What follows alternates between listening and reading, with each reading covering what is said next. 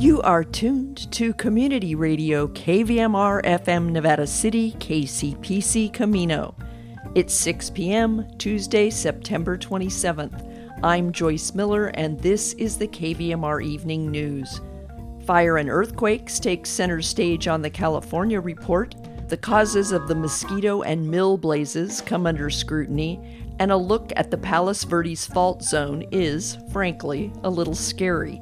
At tonight's council meeting, the city of Temecula is poised to vote on a municipal abortion ban. After regional news and weather, KVMR's water guy, Steve Baker, has practical advice about climate change. We end with Mark Cuniberti and Money Matters. This is the California Report. I'm Madi Bolaños in San Francisco. Pacific Gas and Electric says it's facing a criminal investigation for possibly starting the state's largest wildfire so far this year. KQED's Dan Brekke reports. PG&E acknowledged earlier this month that it had detected unspecified electrical activity on a line near Oxbow Reservoir at about the same time the mosquito fire started there September 6th. The company says in a new filing with federal securities regulators that the U.S. Forest Service has reached an initial assessment that the fire started near a PG&E line. The utility adds that over the weekend, the Forest Service collected a PG&E transmission pole and other possible evidence as part of its criminal probe. The mosquito fire has burned about 120 square miles in Placer and El Dorado counties and destroyed 78 structures. The blaze is now 85% contained. For the California Report, I'm Dan Brekke.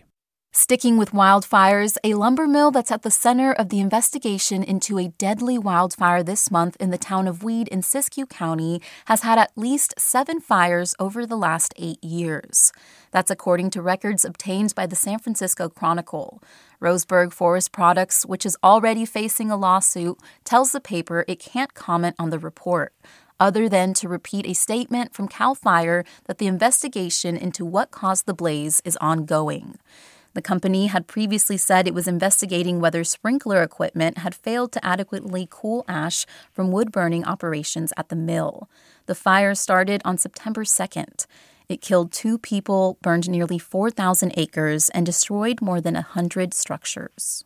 In other news, a new study shows that a fault system running through coastal LA and Orange counties has the potential to produce a far more powerful earthquake than was previously known.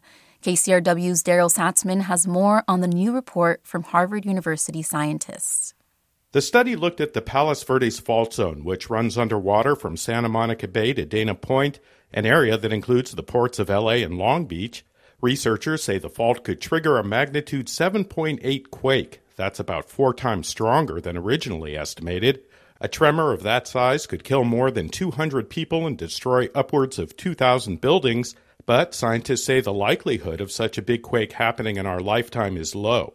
According to the LA Times, Harvard researchers made the discovery after piecing together previous studies with information from petroleum companies' drilling and ground sensors. The report determined that the fault zone has a much larger surface area than previously known, and that the numerous interconnected fractures could rupture all at the same time in a single seismic event. For the California Report, I'm Darryl Satzman in Los Angeles.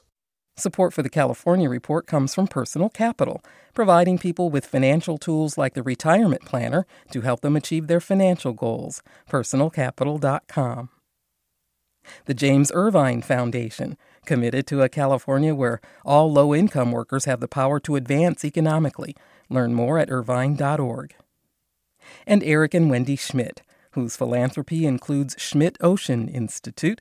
Coming this fall, the launch of research vessel Falkor II, advancing the frontiers of ocean science and exploration, on the web at schmidtocean.org. A Southern California city could attempt to fight the state when it comes to abortion rights in California. During tonight's city council meeting, Temecula officials are expected to discuss a proposal that would ban abortion in the city. City Council member Jessica Alexander spoke about her proposal at a city council meeting earlier this month. Let Temecula be known as a safe haven, not as an abortion sanctuary. Let the world know that Temecula stands for life. From womb to tomb. The City Council is not expected to vote on the proposal tonight, but could decide to put it on a future agenda. State Attorney General Rob Bonta sent a letter to the council late last week, warning the council that passing this type of resolution would be a violation of state law, and his office could take legal action against the city. Councilmember Alexander has been a vocal opponent of measures passed in Sacramento that protect those who are seeking abortions and abortion providers. Just last month, a similar measure to ban abortions was proposed in the Orange County city of San Clemente, but failed to advance out of the city council.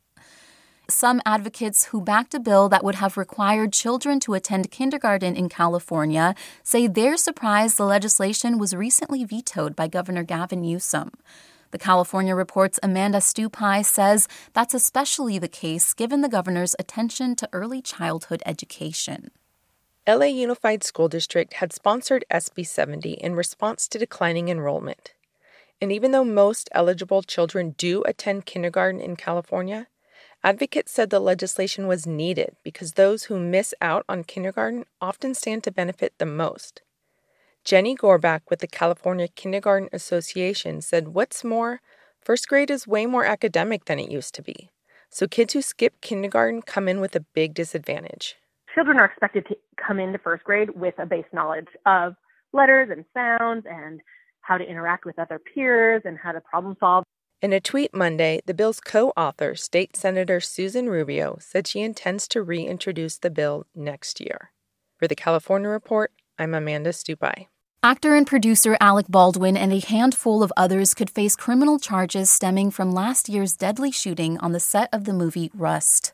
The Santa Fe County District Attorney has secured more than $300,000 in emergency funding from the state of New Mexico to prosecute individuals tied to the fatal shooting of cinematographer Helena Hutchins. The money is about half of what the DA requested from New Mexico's Board of Finance to pursue criminal charges. According to the request, which was obtained by local paper The New Mexican, actor Alec Baldwin is among the 4 possible defendants. It remains unclear how a live round made it onto the set of Rust. Since the October 2021 incident, Baldwin has said the gun discharged spontaneously and denies any culpability. "When I shot the gun away from the cameraman, I never aimed the gun at the camera. I turned and I went like this to aim the gun, and she was there, and the gun went off, and she just went right on the ground." An FBI report out last month appears to contradict that, saying the replica Colt 45 couldn't go off without the trigger being pulled. The Santa Fe DA says her office is, quote, looking at all the homicide statutes and any gun statutes under New Mexico criminal code. And that's the California Report for Tuesday, September 27th. We're a production of KQED Public Radio. I'm your host, Madi Bolaños. Thanks for listening and have a great day. Turning to regional news, women in California should no longer pay a premium when purchasing toiletries and other products under a bill signed by Governor Gavin Newsom today that outlaws the so-called pink tax. Today's Sacramento Bee reports that Newsom was joined by members of the Legislative Women's Caucus and his wife, Jennifer, as he signed into law a package of bills intended to advance gender equity and protect the rights of women. AB 1287, by Democratic Assembly member Rebecca Bauer-Cahan of Orinda, prohibits companies from charging different prices for products based on the gender to which they are marketed. The practice is referred to as a pink tax. Violations could cost companies thousands of dollars in fines. Critics of the practice argue that the disparities place a bigger economic burden on women and reinforce gender inequities and stereotypes. At its meeting starting at 7 tonight, the Grass Valley City Council will review and possibly approve plans for its downtown streetscape improvements project. As reported by the Union newspaper of Grass Valley, council members will receive an update on the project schedule and review the proposed final design elements. The project involves the transformation of Mill Street from Neal to West Main and portions of Main Street to create a pedestrian-friendly town square atmosphere, allowing restaurants and retail businesses to expand operations into the city right-of-way. As discussed at a meeting in April, city staff proposed to return to the council for consideration of key elements, including planters, lighting, and grates, before completing the final design. Tonight's meeting takes place at the Grass Valley City Hall. On Thursday, Connecting Point will offer free COVID-19 vaccines at its site at 208 Sutton Way in Grass Valley. The vaccines and boosters will be offered from 10 a.m. to 4 p.m. Walk-ins are accepted, and appointments can be made online or by telephone. Turning to the regional forecast from the National Weather Service and air quality data from purpleair.com, warm and dry weather will continue with locally breezy conditions in the mountains and delta. This evening in Nevada City and Grass Valley will be mostly clear with a low around 59. Air quality this afternoon was measuring in the mid-30s, which is satisfactory. Wednesday will be sunny with a high near 82. Wednesday night will be partly cloudy with a low around 56. Tonight in Truckee and Lake Tahoe will be mostly clear with a low around 45. Air quality this afternoon was measuring in the high teens and 20s. Wednesday will be mostly sunny with a high near 70. Wednesday is also expected to be breezy, with 5 to 10 mile-per-hour winds increasing to 15 to 20 miles-per-hour in the afternoon and gusts of up to 30 miles-per-hour. Wednesday night will be partly cloudy, with a low around 40, with winds decreasing in the evening. Tonight in Sacramento and Woodland will be mostly clear, with a low around 59. Air quality this afternoon was measuring in the mid-20s. Wednesday will be sunny, with a high near 88 and a low of 60. You're listening to the evening news on KVMR.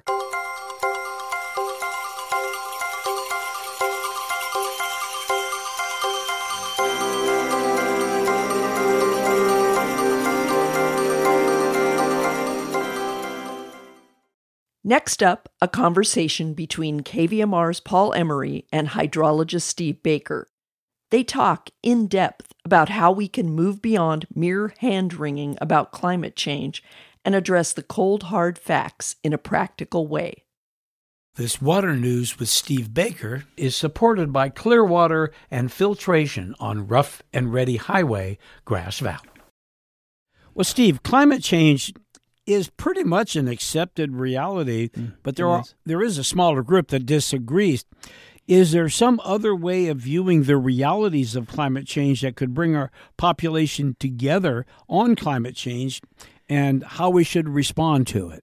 I think there is. Let's take our cues from the insurance industry. That would be a really good way to go, because insurance companies are about making money, all right?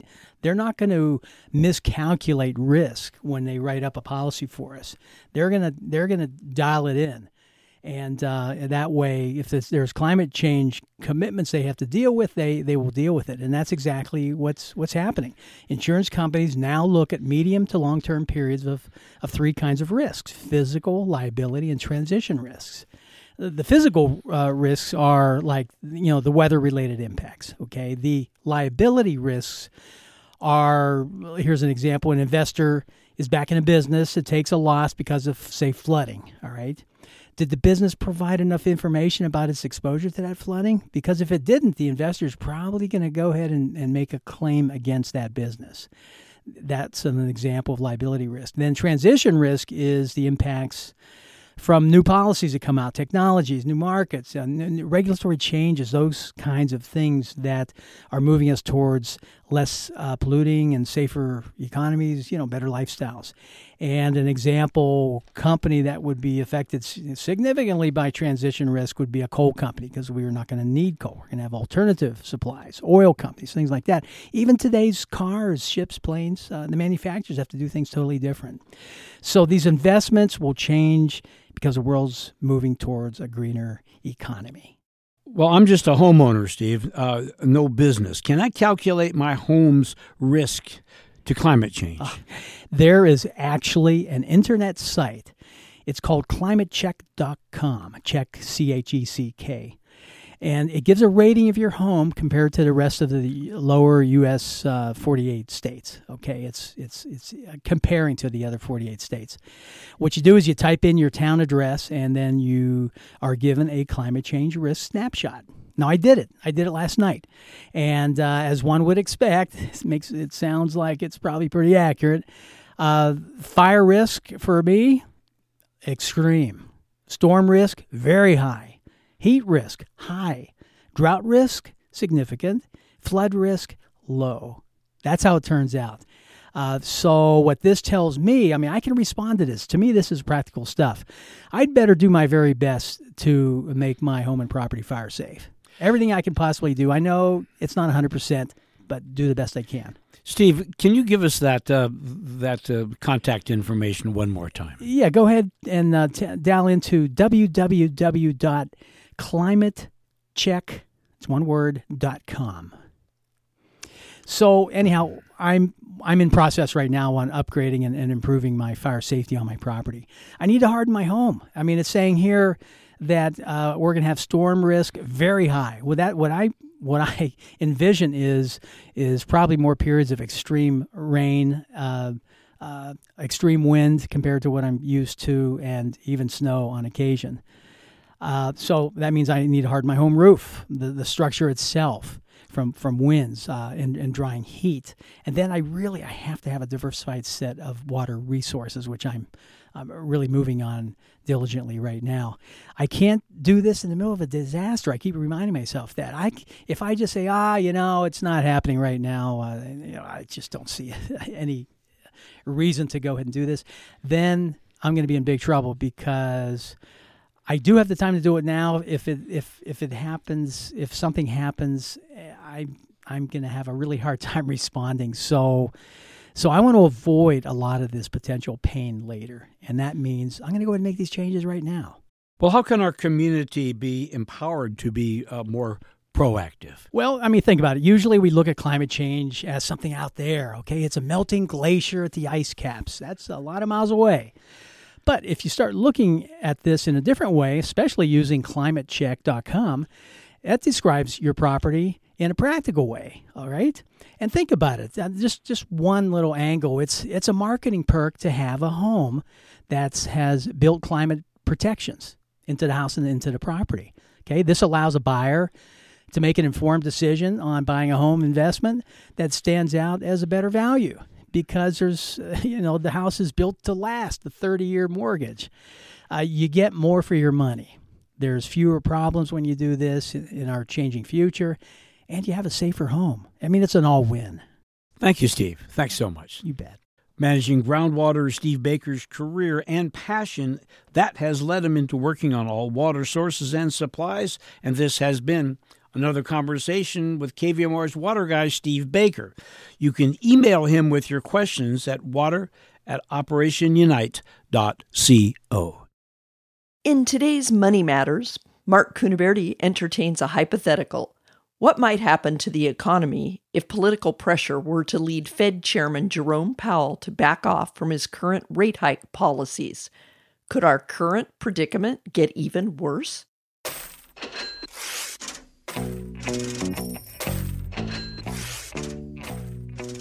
Welcome to another edition of Money Matters. My name is Mark Cuniberti. Sounding like a broken record, the markets continue to convulse over the threat of inflation and the interest rate increases the Federal Reserve is implementing to harness it, raising interest rates by 0.75% yet again last week. This is the first time in history 3.75% increases have occurred in a row. Historically, three increases in rapid succession by the Feds have caused markets to crater and has given rise to the old Wall Street adage, three steps and a stumble. Federal Reserve Chief Jerome Powell, besides jacking the interest rates again, also had some fairly hawkish statements about future actions by the Fed to address the inflationary fires that continue to scorch consumer pocketbooks. Powell indicated he is not going to back off the economic brakes, even if it means breaking the back of the American consumer by reducing credit and withdrawing money from the economic system. This all translates to the ugly truth that Powell must, in a sense, destroy the economy to save it. One could liken it to a bad-tasting medicine to cure a sickness, but what the Fed has to do is more like chemo. Yes, it's likely to be that bad. As an analyst that has been studying economics since the early 1970s, I have seen many things, and I must admit there is very little I see in the whole inflationary thing that gives me much solace. Caught in a predicament mostly of their own making, the inflation we are seeing today is the result of massive government deficit spending for the last 7 decades. In the last 3 decades, the spending has been particularly zealous. The COVID shutdowns didn't help the supply side of things either. I won't rehash what I have covered before, but to briefly reiterate, you just can't print up trillions of paper dollars and hand them out willy-nilly and not cause inflation. And the more you do it, the higher the inflation goes. Currency-created inflation is like a campfire.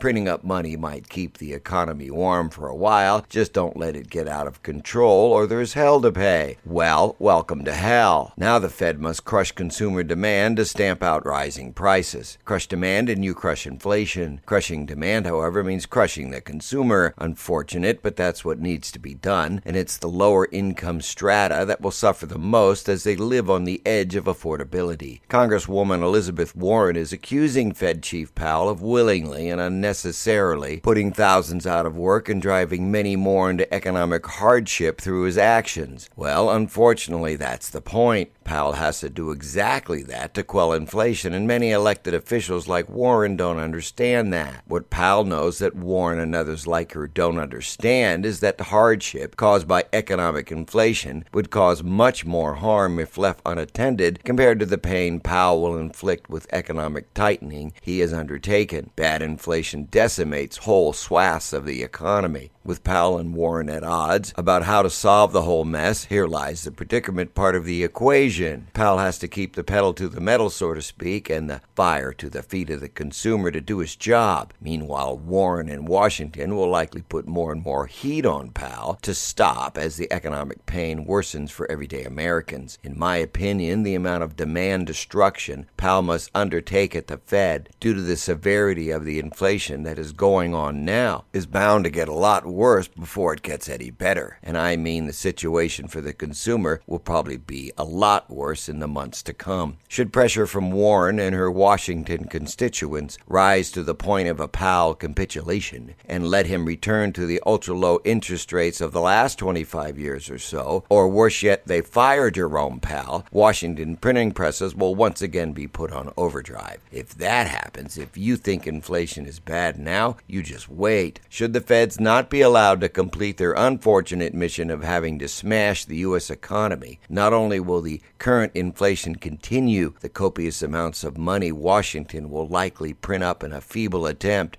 to repair the damage that Powell caused will be like pouring gasoline on our out-of-control campfire.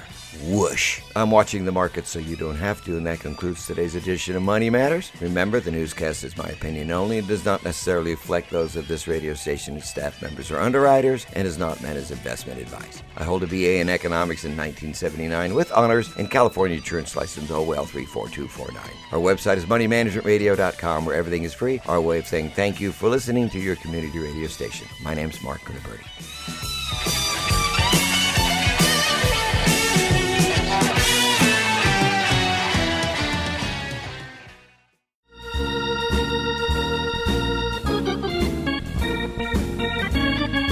That's our newscast for Tuesday, September 27th. KVMR Community Radio gets support from Carmen's Garden and Greenhouse, locally owned since 2012 on Loma Rica Drive, Grass Valley. Stocking greenhouse coverings and components, down-to-earth amendments, IPM products, and more. Open Monday through Friday, 10 to 5, KARMENSgarden.com. And Rick Kalb, Wealth Management Advisor with Northwestern Mutual since 1983, providing wealth management and retirement planning strategies. Also, second opinions on current investment portfolios. On Spring Street, Nevada City. Information online at rickkalb.com. This is Joyce Miller signing off. Please join us Wednesday evening at 6 for another edition of the KVMR Evening News.